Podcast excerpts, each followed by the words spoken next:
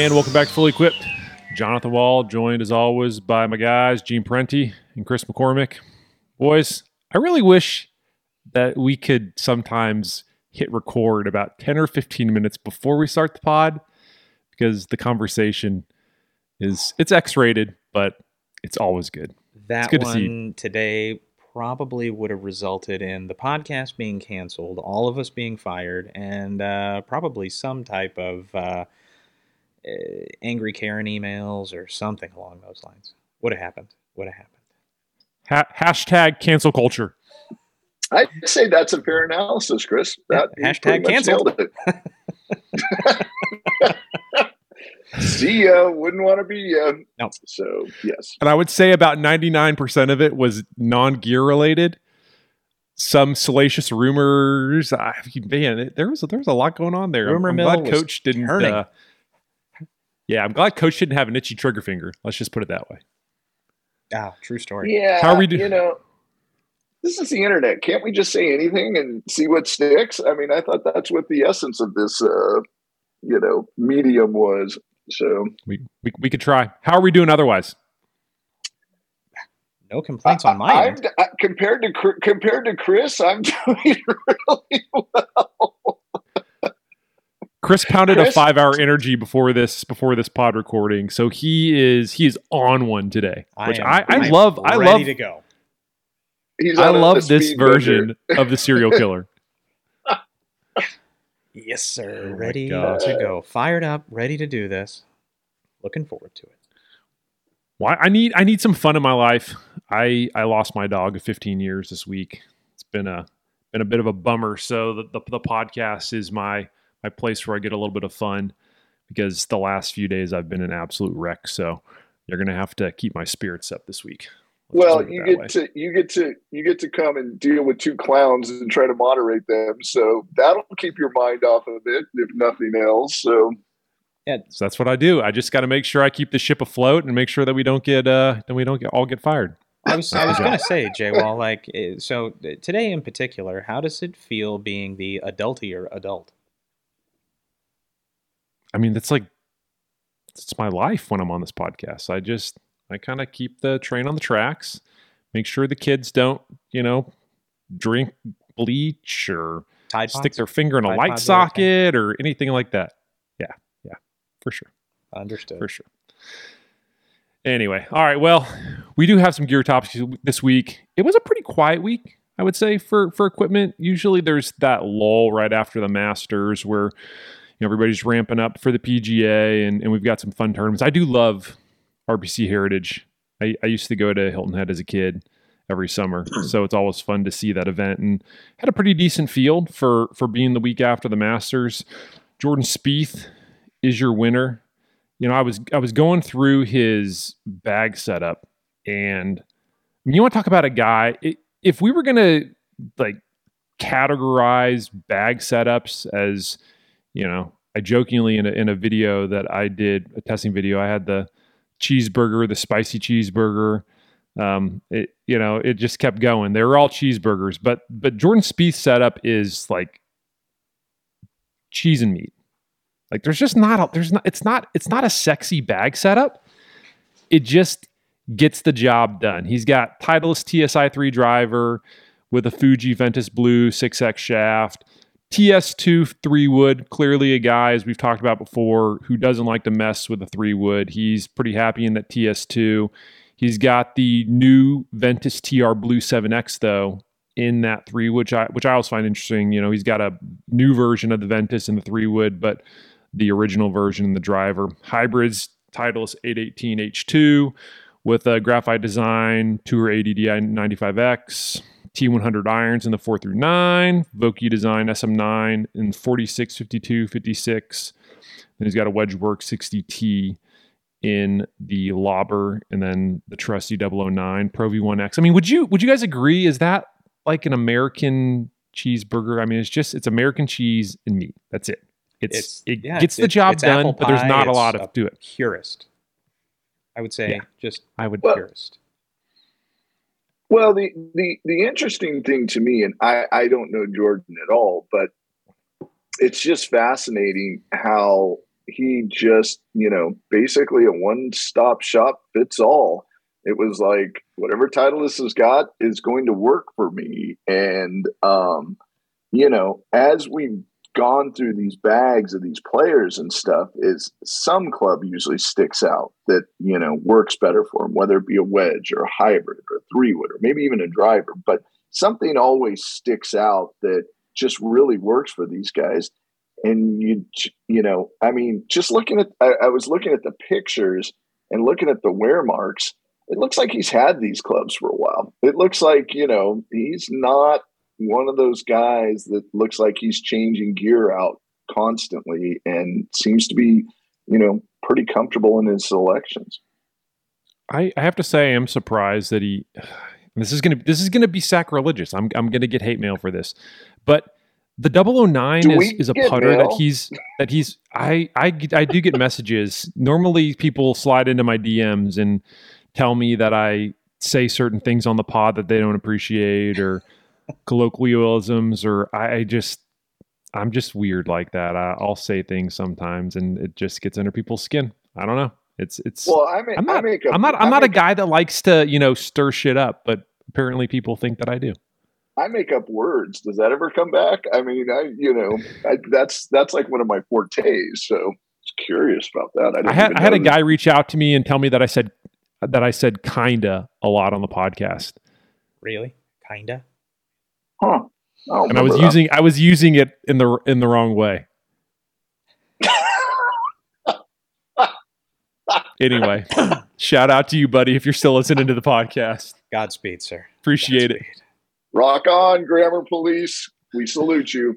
Kinda. I mean, I am an editor, but when I'm on this podcast, I usually throw all of my schooling and everything out the window, and we just let it rip. Yeah, highly overrated. We don't need to be PC here. There's enough PC. Anyway, no. So the 009, and everybody knows the story. If you listen to the pod, you know the story on this putter. He's been using it since junior golf. Jordan was like a lot of junior golfers. He wanted to use a 009. He saw guys like Adam Scott using it, and it's like, oh man, I really want one of those tour putters. Well, even as a junior golfer, Jordan Spieth was a hot commodity, and he ended up getting a 009, and he's been using it. But man, he's been ice cold with that putter. I mean, he missed a bunny on 18 during the final round. I think he was second to last or dead last in strokes game putting during the third round. And he even said after the third round, I think after he won, he said, I won without a putter during the third round. It's, I don't know. I get it. It's kind of like Tiger with the Newport 2 and a few other guys who have used putters for long stretches. Brant Snedeker with his Odyssey, Rossi. There are a few guys that you can point out and say, all right, they use it, you know, through thick and thin, they're stuck with the putter. But he's on a rough stretch with this 009. I'm ready for him to pull something else out of the bag. He's got to have a backup or something.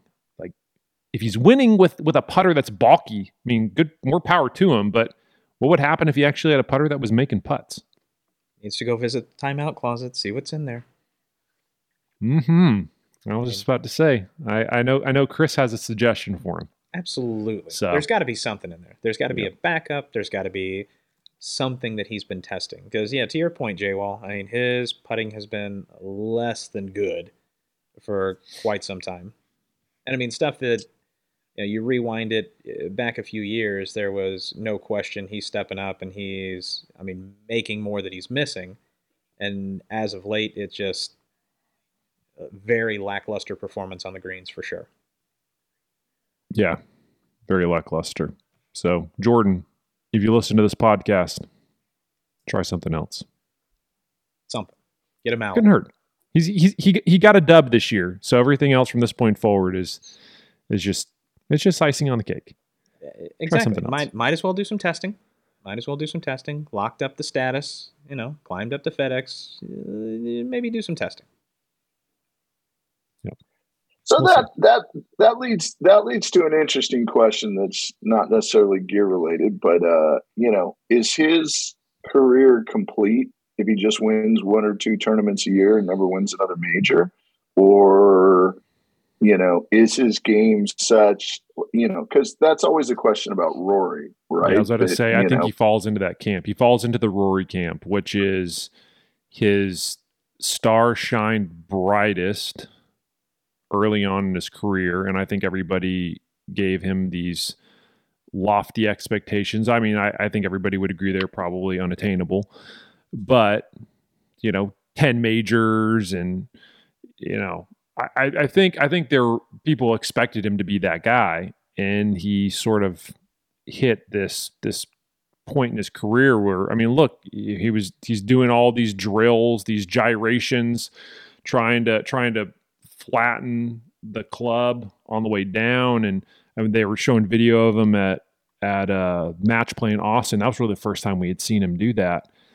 And everybody's like, "Oh man, Spieth's done. Like, if this is his swing," and it wasn't. It's just how he helps rehearse it and feel that club, you know, shallowing out on the way down. But everybody's like, "Oh, he's done." And it's so funny. Every time we doubt Spieth and we think that he's done, he wins again, and everybody hops back on the bandwagon. And yeah, I don't. It's his career isn't going to be considered a flop, because he's won 13 times on the PGA Tour. He's a multi-time major winner. But again, like you mentioned, Gene, he does feel a lot like Rory, where I think when his career's all said and done, we're all going to look back and we're going to say, like, what if? What if Spieth didn't spiral a little bit? What if he, you know, didn't have these putter struggles? You know, he sometimes, you know, to me seems like a little bit of a head case. And I know we're all head cases. I mean, we play this crazy game, but it just kind of seemed like he was really doubting himself at times. And, you know, then he kind of finds it again. And I felt the same way about Rory. You know, when you doubt him, he wins again. And then you start thinking he's got a chance to win a major. And anyway, yeah, I think you'd fall into that camp. Well, it kind of segues when we talked about Scheffler last week. I think it's, you know, my pop psychologist take is life gets good for these guys. You know, they get married, you know, they start having children, and suddenly it's not about that singular focus of grinding that is required, especially with this level of competition. That's not to say they're not competitors, they're not showing up, but when that difference is one or two strokes, it is that mental focus that, you know, and, you know, once again, I think that's what made Tiger so unique. And so unique at the Masters was he seems, I don't know if his body will, you know, listen to his mind or even can, but he had that focus for so long. And that's just, man, that's tough to maintain, you know. I think you kind of hit it last week, Gene, when we were talking about that, and you were talking about the uncanny ability that Tiger had to just remain hungry, is I think how you described it. And the fact that he was, you know, the type of player that would go out, and if he was even remotely close to being in contention, he didn't want to win. He just wanted to absolutely dominate. So he would do whatever it took to not only get the win, but also win by the biggest margin that he could. He was just on the gas from start to finish, all four rounds. Yep. And a lot of the guys, you almost see them, for lack of a better description, kind of go on cruise control. Yep. Then they start playing safe. Billy Horschel talked about that. Yeah. Yep. Billy Horschel talked about that a few years ago. And I always appreciate Billy because he usually has no filter. And, you know, I think that's what we want from our athletes, is for them to just be brutally honest. And I know sometimes that can get him in trouble, but he mentioned the same thing about just guys not being as hungry nowadays, because even the money, if you're doing top 20s, you know, you on the PGA Tour, you can make a really comfortable life out of top 15 and top 20s on tour. And so the guys just don't really need to grind anymore to have a great lifestyle. And, you know, the retirement money, the tour's got a great retirement fund, and, you know, the longer you're out on tour, the more money you're making and getting socked away for once you hang it up. But Yep. Yeah, just you don't have to be as hungry. You can thank Tiger Woods for that, because Tiger's the only reason that these guys are playing for the money that they are these days. For sure. But yeah, it's just not, it's not the same hunger. I'll tell you a funny, quick Billy Horschel story. So about 7 or 8 years ago, we did this event. It's that weird Rhode Island PGA event that starts on Monday. I think it's a Rhode Island Country Club. It's a team event, right? Yeah, yeah, it's a team event. I think it's Faxon and Billy Andre's event. Well, Jacobson was hosting it when. Okay. So anyway, so they had us bring our mobile robot out, and like kind of as the, you know, introduction to the event and everything, we hit like an 80-yard shot into an elevated green on 18, and they had the grandstands.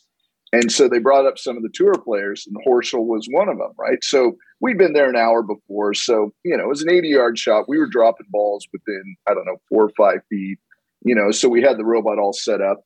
So we hit our shot. Horschel hits his shot, and we beat him by like 4 or 5 feet. He walks over to me and he goes, "Did you guys get to practice beforehand?" And I said, "Yeah, Billy, you know, we were set up an hour beforehand." And he goes, "That's not fair. That's not fair that they let you do that." And I looked at him and I go, "Billy, there's no money on the line. This is just an exhibition." And he walked away, and I could hear him going, "It's still not fair."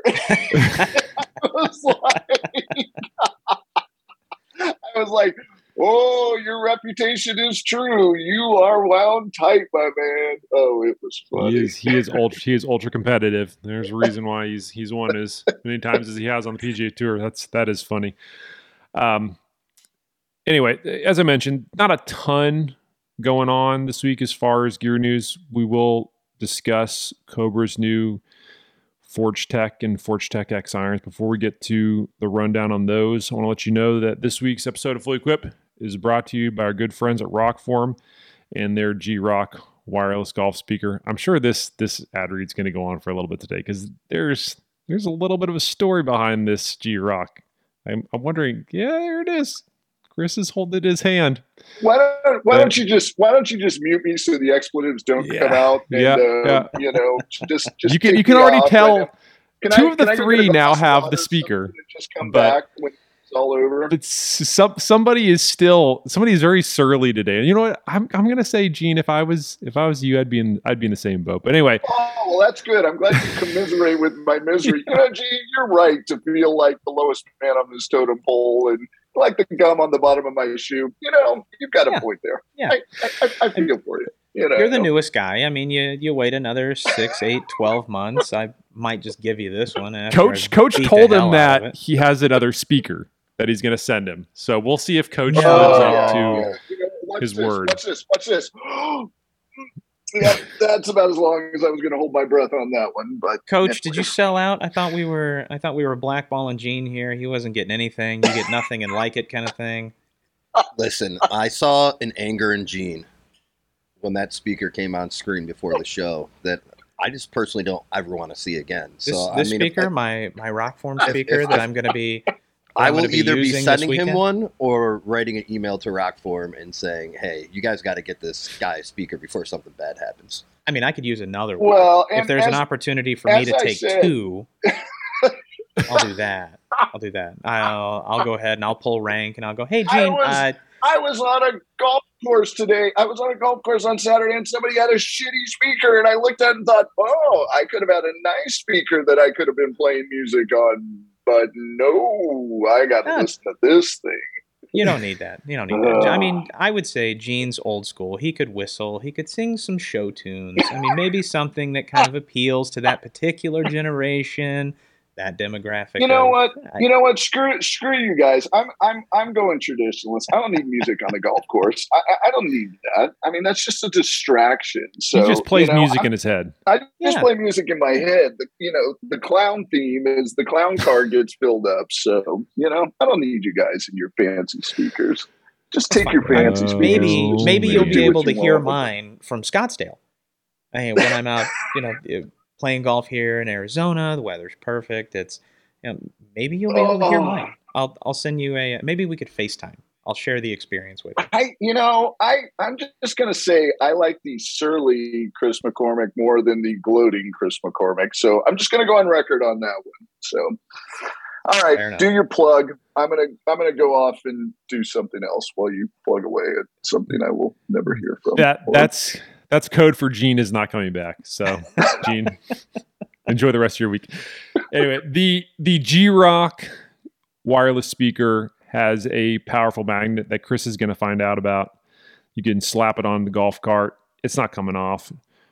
As I mentioned, no clamps needed. It's got a great sound to it with two 8-watt speakers. It's waterproof, drop resistant. So when Chris acts a fool, drinking his 5-hour energies, maybe he pops one too many, he doesn't have to worry about dinging this guy up. 24 hours of battery life. It's going to give you up to 5 rounds on a single charge. This is the speaker that you need.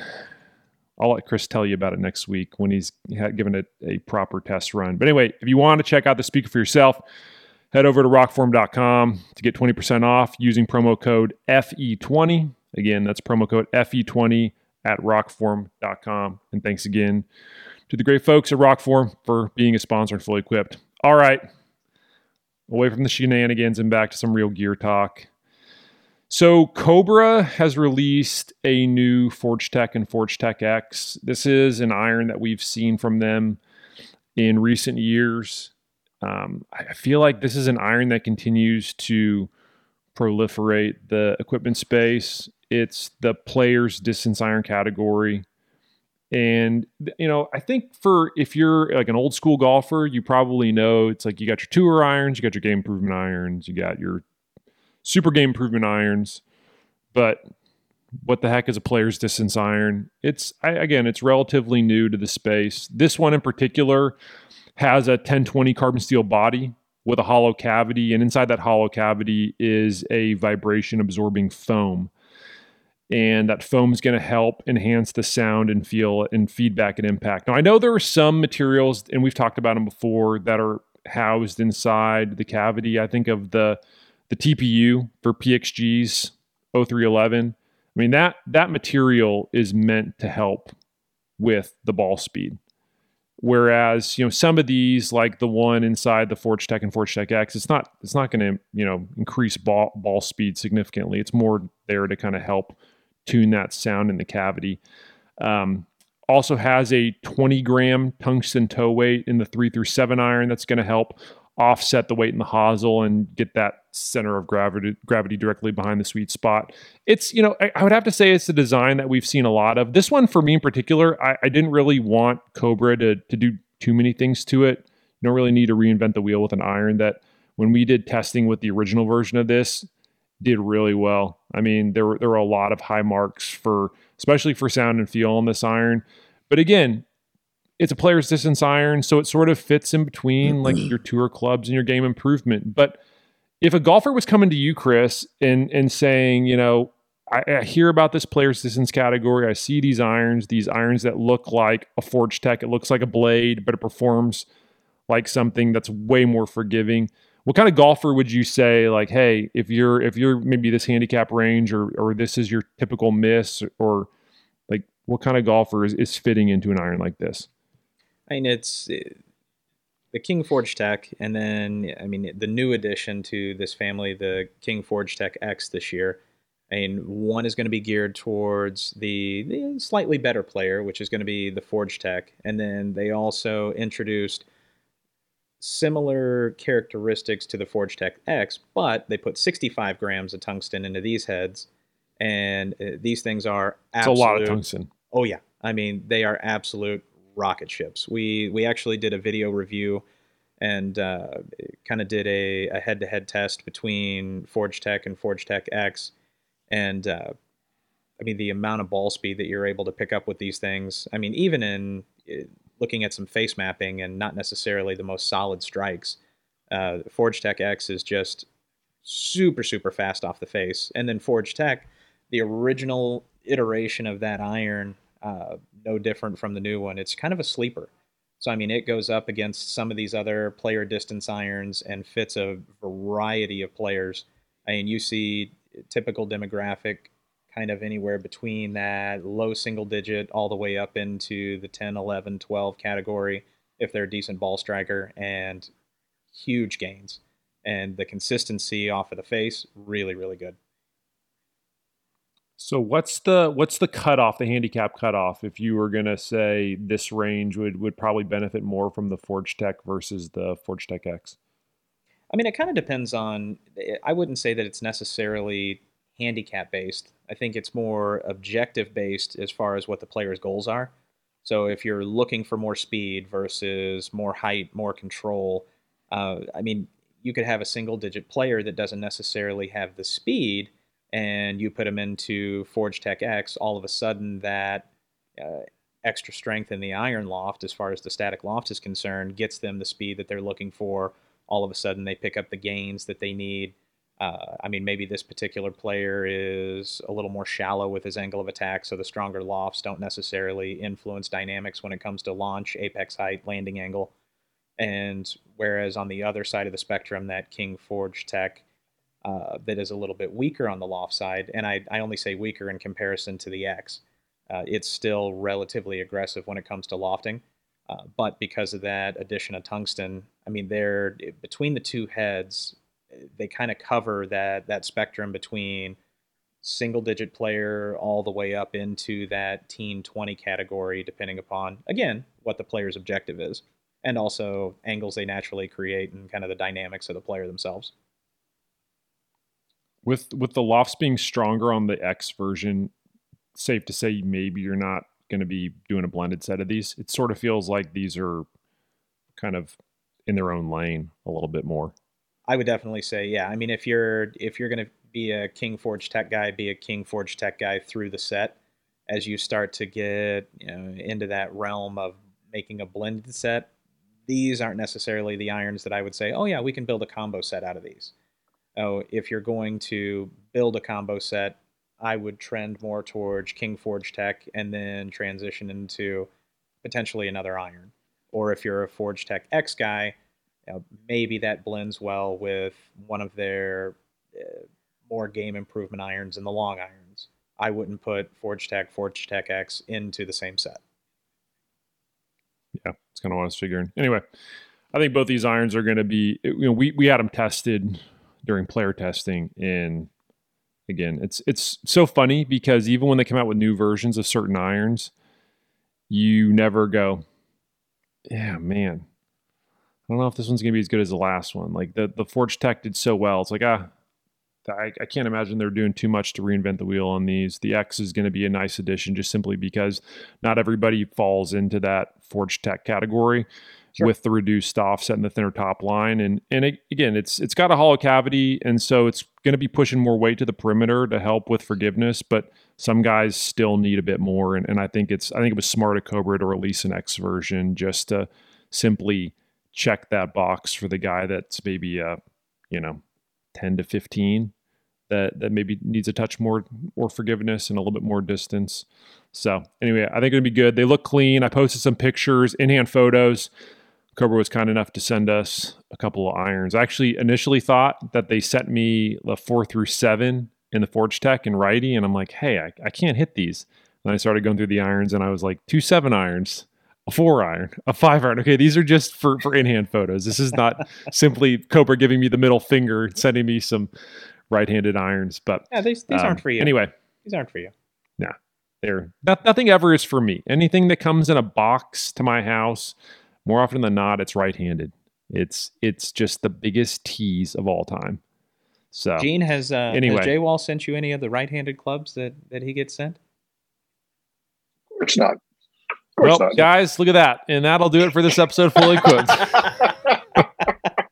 I was just curious. I just wanted to poll the rest of the hosts here. And hey, you know what? Maybe I don't want you. Maybe I don't want you on 5-hour energy anymore because you're starting to turn into a bit of a snitch. Snitches get stitches. You ever hear that one, Chris? Oh yeah, very familiar. I bite, scratch, and pull hair. I'm not scared. We have a mailbag question for this week. I think it's an interesting one. So Diablo Sandwich on Twitter asks, I need some help on this one. How is it possible that one can hit a low spin 3-wood brilliantly, but require the standard version for the driver? Please make sense of this. Sure. Gene, do you wanna tackle this one, or do you want me to give my 2 cents first? Your 2 cents, my man. You lead. All right. So low spin version of fairway wood versus standard version in driver.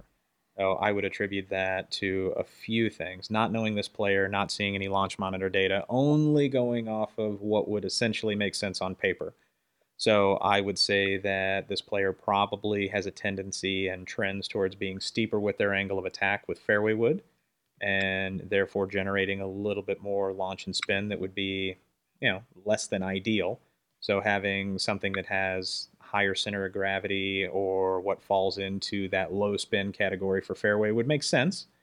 Whereas if you transition into driver and now all of a sudden your dynamics change and you go from hitting down on it to hitting up on it, maybe strike location changes on the face, you hit it higher than geometric center, maybe even trend towards the toe or so on and so forth, a little bit more MOI, a little bit more forgiveness, and maybe potentially something that has the opportunity to spin the ball a little bit more compared to the low spin version could easily give you a solution as to why that would be the recommendation by a fitter, or just from your own personal testing shows you better results.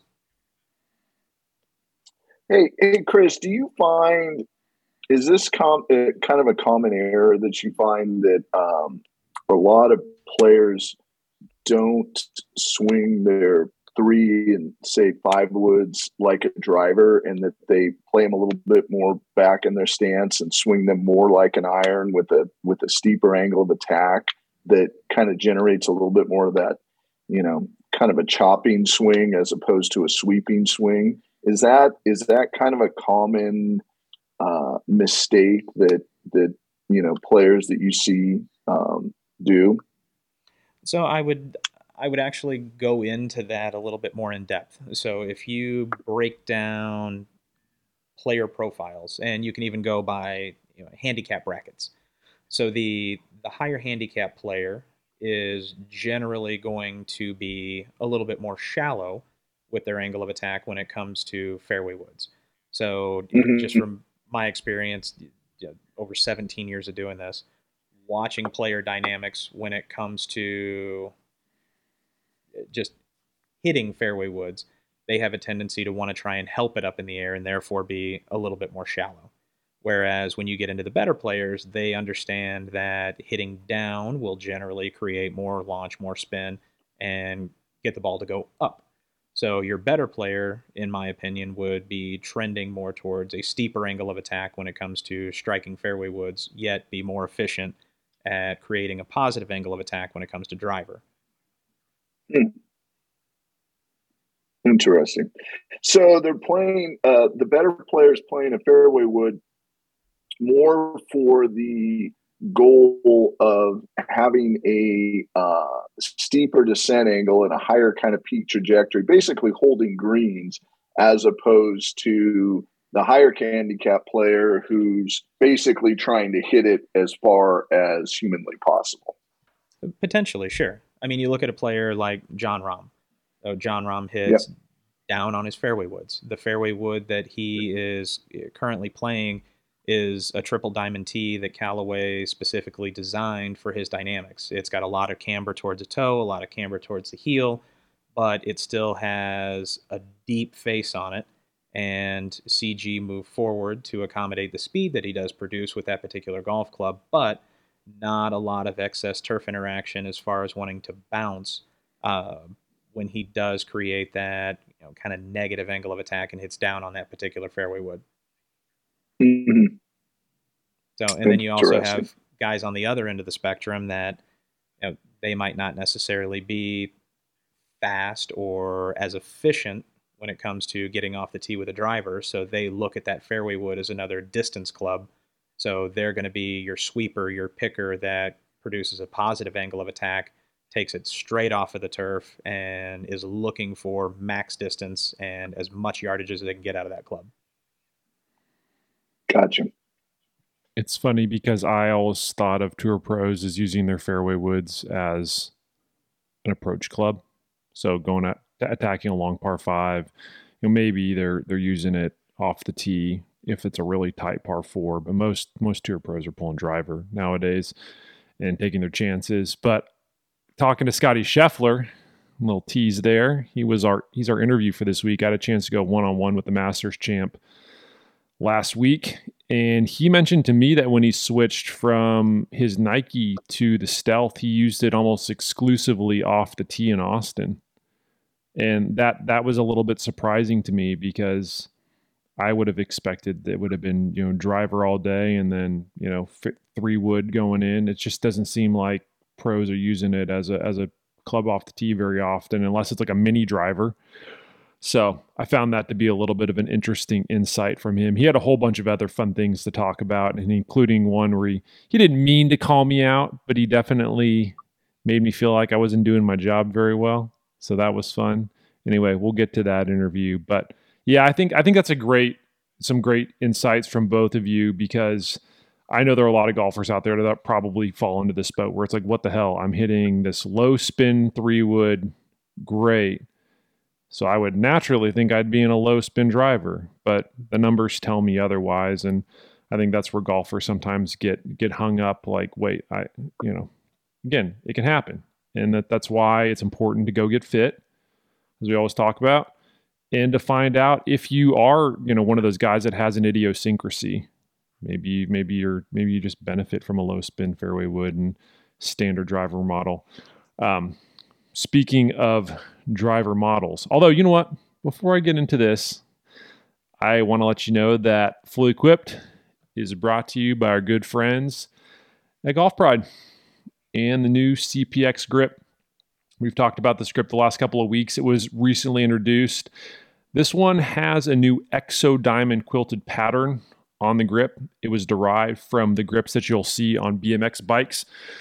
If you've ever ridden a BMX bike, man, I go back. Anytime I hear BMX bikes, I go back to just rolling around in my Huffy at the third jump when I lived in Virginia as a kid. And it was this place. There were some pretty mean looking kids there. But anytime my buddies and I rolled around, I don't know how I didn't just absolutely brain myself on my bike. But the one thing I do remember is there's a lot of vibrations going on. And similar to the grips that you'd find on those bikes, you're looking for the same sort of vibration reduction in these grips. And that's what you're going to get with this. The pattern is going to help reduce those vibrations. So if you're playing on a cold morning, maybe hitting a shot from a hard pan or fescue, anything that's going to help send those extra vibrations up into your hands, this grip is going to help. It's, in my opinion, one of the softest performance grips that you're going to find out on the market. And I think Chris actually had a chance to test it out recently, right? I did. And for those of us out there that suffer from a little bit of a loft issue, might not be, let's say, the most consistent ball strikers. If you have a tendency to navigate around the face and test all of the strike points, grip like this isn't necessarily the worst option to throw on the clubs. It does help soften the oh man, I hit that like shit feel. So there is an opportunity there just through the grip to have a little bit of benefit when it comes to the negative feedback you may get from those shots. Yeah, for sure. And we've seen it. We've talked about the benefits of graphite before and how it helps reduce unwanted vibrations.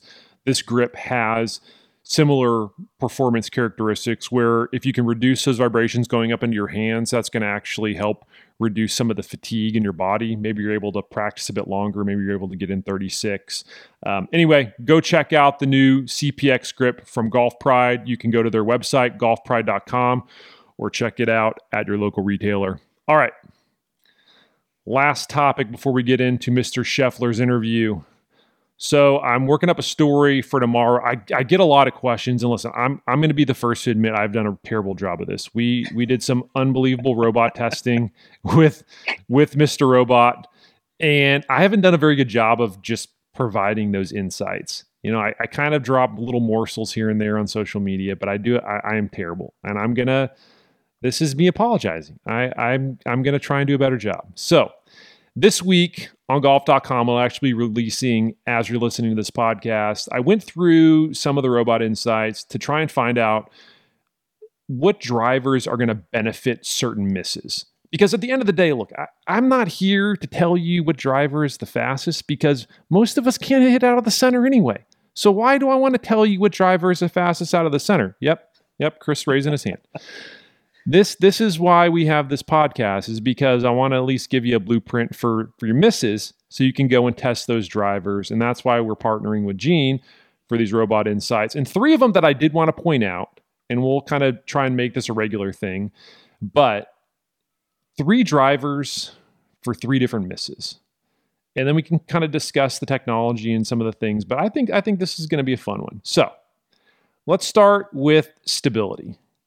So the one driver that stuck out to me when we're talking about stability, and I'm talking about a driver that's a tank, meaning that no matter where you're hitting it on the face, it ain't moving. Your ball's going to be going a relatively similar distance to whatever you're hitting as far as your carry distance out of the center. Was the Cobra LTDX. I mean, Gene, you can speak to it as well. I've been consistently impressed with the LTDX since Cobra's, I guess, you know, LTDX is new, but the last like 2 to 3 iterations of the Cobra drivers to me have all been really stable. Most of them were really good out of the toe section, but this one in particular was good everywhere. Meaning if you miss it all over the face, this driver is going to produce similar carry distance numbers. And if you want to know how similar, we took the average, I guess the carry distance delta between the center and the other eight strike locations that we tested, and the distance delta was 3.4 yards. Meaning that was on the max too. Was on the max, and Cobra. It was crazy. Cobra did a great job, kind of stabilizing the face, and you know, I hate the word forgiveness but it's a good word in this context. It's just a very, very forgiving driver, and it's especially forgiving, like you said, if you hit it towards the toe. And, you know, for the listeners out there, that you know, a launch monitor like a GC Quad is, you know, kind of the gold standard, because you can see right there immediately after you hit a shot where you hit it. And that's instant gratification.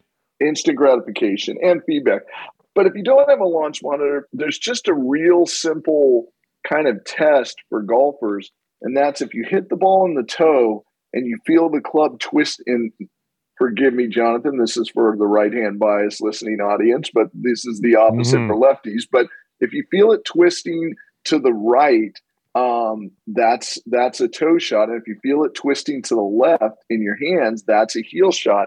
But that's a way on the course, on the driving range, when you're kind of working on your game, you can determine where your miss is. And then with knowing that, you either, you know, improve that with lessons, or you purchase a piece of equipment that you know, lends itself towards your miss and is more forgiving towards your miss. And as you said, these clubs overall had some of the best forgiveness numbers, but especially towards the toe, they were really, really solid. Yeah. Chris, what's been the feedback from guys that have rolled through? Has the LTDX been doing well when you've been doing head-to-head with a lot of the other drivers during testing? I mean, no surprise. What we saw during robot testing has kind of carried over with what we're seeing in the fitting bay as well. So the Cobra product this year, LTDX, LTDX LS, both of those have really kind of jumped off the page when it comes to speed, consistency, stability. And I mean, to your point, the player that does trend towards that slight toe miss is seeing some great numbers. I mean, even the guy that does have a little bit of a tendency to go low on the face, spin doesn't get really crazy, and the stability off of that miss has been really, really consistent.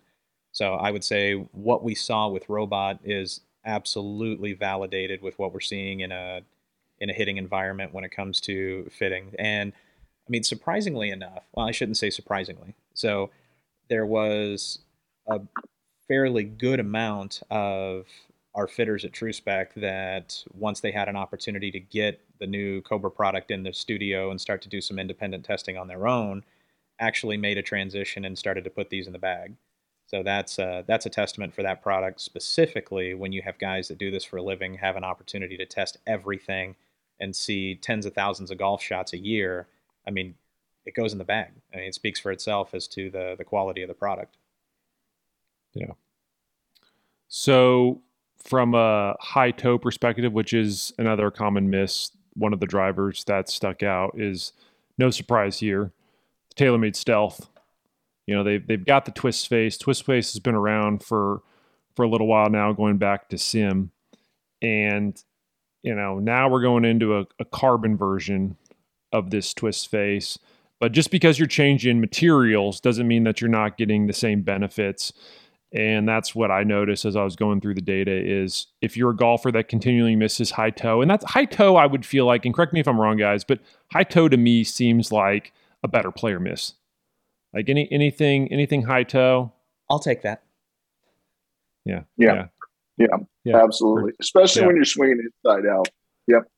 Yeah. I would say high toe is better player, but the distance drop off between center strike and high toe was 4 yards. And I was going through some of the other drivers and it was, you know, probably around 6 to 7 yards, maybe even 8 sometimes in the drop off between center and high toe. So it's one where you will see a pretty significant drop off. And that's just because when you hit high toe, it's killing spin. So with the twist face, you're able to help increase a little bit of that spin when you miss it on that high toe, which is then going to improve your carry distance. And that's how you're able to keep the delta between center and high toe a lot tighter. So again, if you're a better player, that's why we see we've seen a lot of, and again, I feel like this is a little bit skewed, but TaylorMade Stealth is definitely having a moment right now. They've won a whole bunch of tournaments. Scotty Scheffler has certainly helped by winning 4 tournaments in like a 2-month stretch, but anyway, it is a driver that's done well. And if you're going to tout your driver as having this technology and being a benefit, high toe, low heel, just goes to show you that this one actually does live up to the marketing speak. It does. It was one of the best on the high toe misses, and I don't even really feel like I have to ask Chris about Stealth. I keep hearing from guys about the backlog on this driver and how they're still waiting on one. I would imagine it's done decently well at retail this year. If it's anything like what we've seen, I would assume so. I mean, Stealth is super fast off the center, but to your point, Jay Wall, that high toe strike, if you're that player, and as Gene was saying, if you are kind of trending towards that in-to-out pattern, in-to-out and up with a high toe miss, the Stealth and the Stealth Plus perform really, really well for that miss. And now on the other end of the spectrum, if you're somebody that does have the heel strike, twist face does help there, but not to the degree that we've seen off of that high toe miss. I mean, it's just been really, really solid, really consistent. And for that better player that has speed and spin issues, it's really hard to beat that driver. Yeah. The last one that I wanted to highlight for this week, the low miss. So lower third of the driver face, very common impact location for those mid to high handicap golfers. Hell, I even impact the low portion of the face more than I probably want to admit, but didn't you watch those videos that I did about teeing it up to the upper third? Come on, man. Gene, listen, you're talking to me. To nobody? Yeah, pretty much. Like I don't think I've ever listened in my entire life. I've pretty much just gone against the grain and just crashed and burned more times than I could remember. So yeah, I know. Listening to his Rockform speaker and playing with his right hand at golf clubs. Yeah, that's right. I got it. That's how the other half lives. All right. I got you. Well, the working man over here is just grinding away, trying to get. Oh, here we go. So lower third of the face, if you're a golfer out there and you're like, man, that's me. The Callaway Rogue ST Max misses the lower portion of the face. The distance drop off between there and center is almost non-existent. I went back and looked, and the average between low center heel toe and out of the dead center was 0.2 yards. So, and to add to that, one of the things, you know, looking at the data, which is really interesting about the whole Rogue ST Max line, was kind of the balance of drop off. And what I mean by that is, even with the, you know, so we hit in the center, the toe, the heel, high center toe heel, low center toe heel. So what we're talking about is the mean average of 8 points off of the center as far as what these drop offs are concerned. And because it's 8 points, you could have like high center that sometimes high center actually gains a yard or two. So that's in the, you know, the plus category. And then when it averages out, you know, say you get a 4 or 5 yard drop off type thing. What was interesting about the ST Max and the ST Max draw were how balanced they were in the drop off. And what I mean by that is kind of high to low was only about 4 to 5 yards. There wasn't like in some of these other drivers, sometimes you'd see a 15 or 20 yard drop off, say on a low heel or a low toe type thing. But the ST Max line seemed to be much more balanced in its kind of overall drop off on all of the positions on the club face. So it was, you know, I would say probably, you know, one of the more consistent clubs when you hit it, that, you know, your loss was going to be consistent regardless of where you hit it on the club. Kind of like an LTDX. So anyway, yeah, no, and I agree. And it reminds me a lot of the LTDX. And when you're saying consistency across the entire face, and, you know, look, that's what we all want. We want a driver where we're not worried about, man, if I miss it out here, I'm just screwed. Like, we all have common misses where we're going to be hitting it out of certain areas, certain quadrants more often than not. So hopefully those three insights, look, we're never going to like tell you this driver's the best. We're merely just out here trying to give you some insight. So when you go to your fitter to try and work your way into a new driver, maybe you say, hey, look, I heard that this one is really good, and I'm a guy who misses it all in the face. Can you make sure it's in the rotation when I start to test? Anyway, we'll keep doing more of those insights every week going forward. I say every week. I'll try and see if I can find some more fun insights, but these are good. Check it out on golf.com. I got 5 of them in addition to the 3, a couple more if you have a common miss. All right, let's do it. Let's get into this week's interview. Wait. I got one last thing.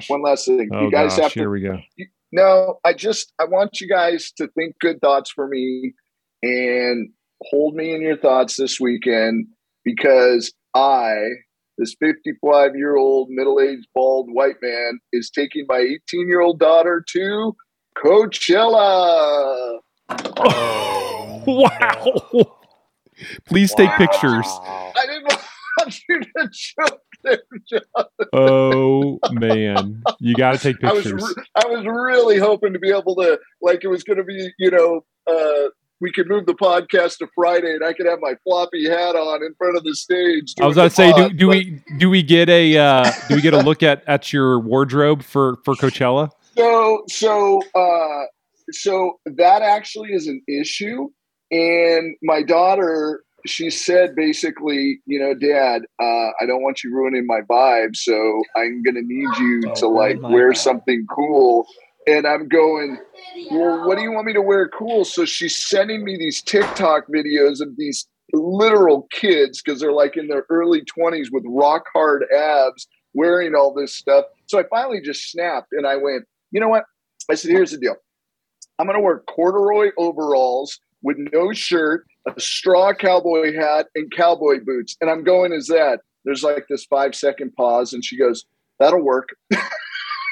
Perfect. Wow, that was easy. I would highly recommend the sandals and white socks as well if you're gonna do it. Let's just go all the way. I'm like, I'm like, is irony dead for this younger generation? But no, so I'm going to look like a waiter at a Jamaican resort. I'm going in the linen to keep myself cool, but I know it's going to get cool at night, you know, so I need to cool off. So yeah, man, I'm a Doja Cat, baby, Billie Eilish, Harry Styles. That's me. He knows more of the performers than I do. I'm terrified. Wow. Coachella. Love so, it. But good on you for going. I mean, you're going to make some serious memories with your daughter doing that. Yeah. No, it'll be fun. It'll be fun, but it's going to be 14 hours a day, 3 days in a row. So yeah. Gene will not be on next week's podcast. Let's just throw that out there. Terrible. He's going to be nursing some serious hangover, sleep deprivation, sunburn, all kinds of issues, of everything. Oh my gosh, I can't. We're gonna need the full report on next week's pod because I imagine that's gonna be an all timer. You will definitely get that without a doubt.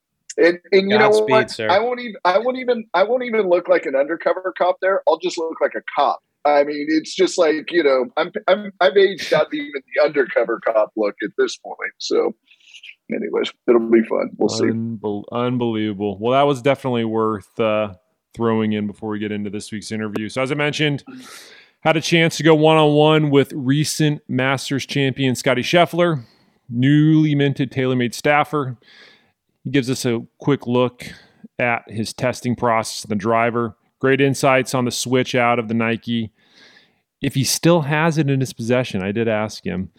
And we close things out by discussing that crazy nick in his putter shaft that he had to get changed out right before the first round of the Masters. Scotty, was a great interview. Enjoy it. All right. Well, from an Aggie to a Longhorn, congrats on an incredible week at Augusta. Scotty, thanks for hopping on Fully Equipped. Yes, sir. Thanks for having me on. So first things first, you know, you had been an equipment free agent for a good bit, and then all of a sudden you decide to join Team TaylorMade this year at the Players Championship. What ultimately made you decide to leave Gear Free Agency for a staff deal with TaylorMade? You know, I mean, there's a couple of reasons. I think first and foremost being the driver. I had been using a Ping driver for a few years now, but we did some testing here in Dallas over the winter, and I saw some pretty significant improvements in like ball speed and distance without really losing any accuracy off the tee. And so for me, it was pretty easy transition. And then, you know, I was pretty much planning on staying a free agent just because, you know, I kind of like that, you know, being able to play kind of the best stuff for me is usually what's worked. And so TaylorMade made it pretty easy to where, you know, I've always used a bunch of their stuff, and it was a pretty seamless transition where, you know, I have a lot of faith in what they do, and, you know, I really trust their equipment. You mentioned just the driver testing process. What is that driver testing process like for you? And I know you've changed drivers in the past. How does this kind of compare? Was it a quicker transition to the new product than maybe in the past when you've changed drivers? Oh, I would say that it was quicker in a sense where I didn't have to do much. Like I saw the benefits immediately. So like when we did the testing, I hit my driver, and our testing day was actually really good. It was blowing like 30, but straight in our face when we were testing in Dallas. And so it was crazy windy. And TaylorMade I've always had drivers with, you know, get ball speed improvements and stuff like that, but I've always struggled with accuracy in the past. And this new one with the carbon wood, you know, it took us a little while during that testing day, but the accuracy was, you know, the same as my Ping, and I was hitting it, you know, 3-4 miles an hour faster, and it's carrying further through the air. And it turned out to be a really good day to test drivers because I wanted to make sure it was just as accurate as my Ping, and you know, it was with, you know, the gains from the ball speed. You mentioned the ball speed increases. I mean, 3 miles an hour is, you know, pretty much close to 10 yards. Are you noticing that when you're playing in competition that you're having less club into some of these holes when you're hitting driver off the tee? Yeah, I've really noticed it more just kind of looking at certain bunkers. And like, I don't think this year I may have hit as many fairways as I did last year. But my misses, I don't really have like a crazy big miss anymore. I'm keeping the ball close to the fairway when I do miss. And I'm further up. I'm definitely having less club into a lot of greens and certain par fives, and I'm not looking at bunkers that I used to look at. I mean, and you know, that's really a testament to the speed that I picked up with the driver. So I got to ask you about the Nike fairway. It was one of my favorite golf clubs out on tour. You laugh, but I've talked a lot about it on our podcast.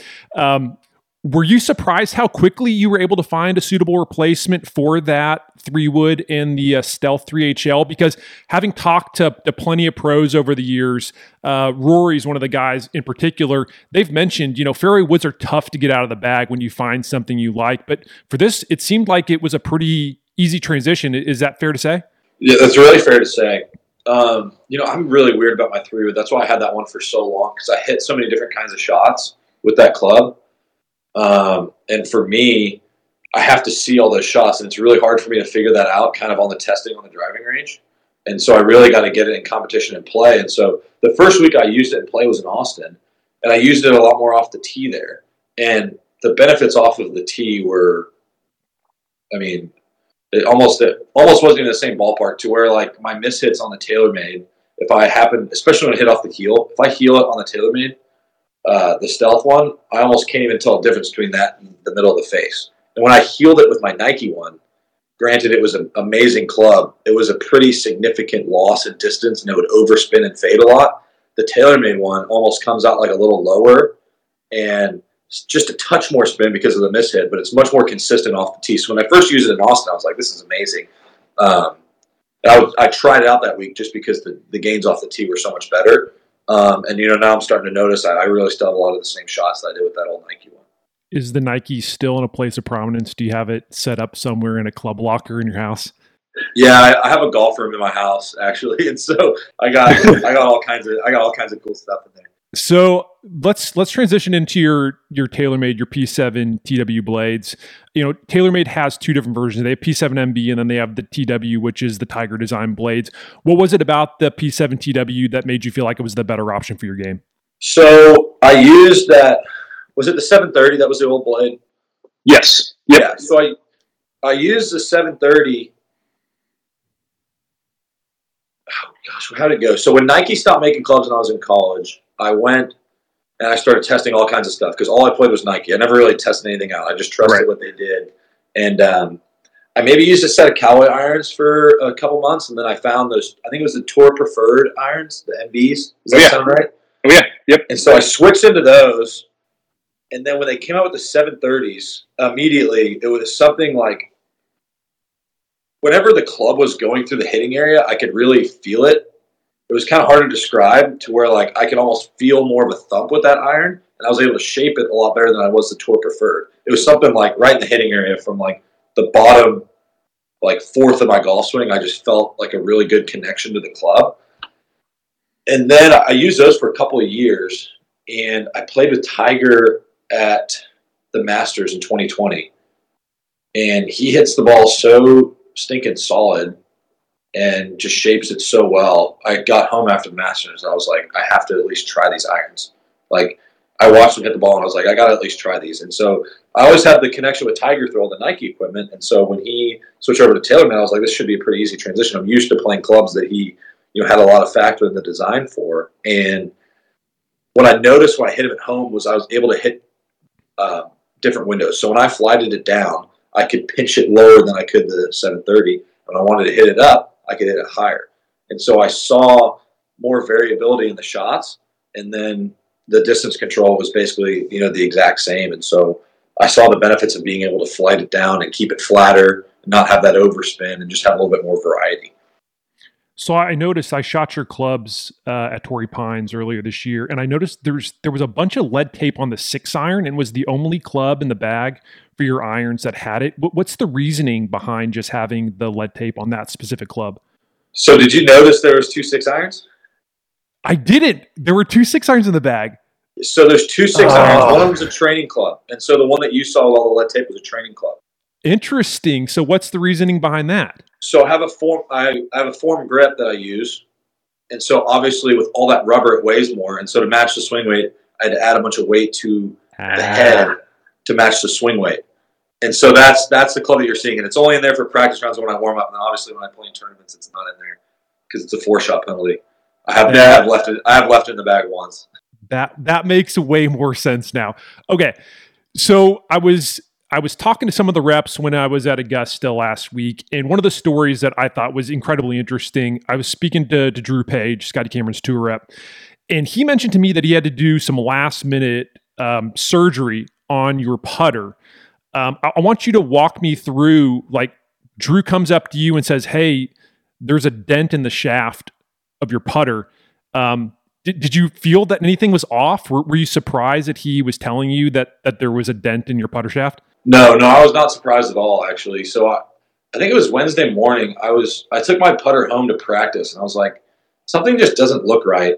And my original thought was like, hey, I'll just have him check the lofted line. And I kind of looked at the shaft when I was at home, and the light was reflecting off of it kind of weird, but I couldn't see a noticeable bend. It was just like the one way when I put in the light, it was just refracting kind of weird off of it somehow. And then when I was out on the course, it just didn't feel right. Like, I had been putting good for a while, and all of a sudden I was just setting up, and I put it on my mirror at home, and it's just the face is flaring open. It just keeps flaring open. I was like, my putter hasn't done that before. And so I called him in the morning. I was like, hey, can you check the lofted line? And he gets in there and he checks the lofted line. He's like, yeah, buddy, it's like 2 degrees more upright than it was. And he's like, it's a quarter more degree aloft. And I was like, all right, like, that's kind of weird. Why don't you check the shaft? And he's like, all right, yeah, sure. We'll just check the shaft. Because his original thought was the metal on that putter is also really soft. Mm-hmm. And he was like, it could just bend over time. Like, these things are a lot softer than the old model you used to use. And then he checked the shaft, and it was like, actually, there's a bend in the shaft. And I was like, all right, just fix it up. And, you know, he fixed it up and had it to me like an hour later, and I grabbed it, and I was like, feels good. And that was it, you know? When it comes to club testing, are you a guy who relies more or weights more of the feel when determining if you're going to be changing a club, or do you lean more heavily to what the numbers are telling you on the launch monitor? I would say I have to have more of a connection to the club. And so, like, when I'm talking about those P730 irons, you know, feeling in the hitting area, I kind of felt the same thing with the driver. When I want to flight it and hit different shots, especially with the shaft change, I'm kind of feeling more of the hitting area and just have more of a connection to the club down at the bottom, to where I can kind of, you know, if I want to pinch it or take off spin, or if I want to hit it really high, like, I have that kind of connection to the bottom of the club where the numbers can't really give me that kind of connection. Scotty, this is great. Again, congrats on the Masters win, and thanks for joining Fully Equipped. Yeah, of course. Thanks, John. And that'll do it for episode 137 of Fully Equipped. As always, if you want that gear goodness, be sure to check us out on social media. We are at Fully_Equipped on Twitter and at Fully Equipped Golf on Instagram. Always appreciate you listening. Gene, Godspeed in Coachella. See you next week.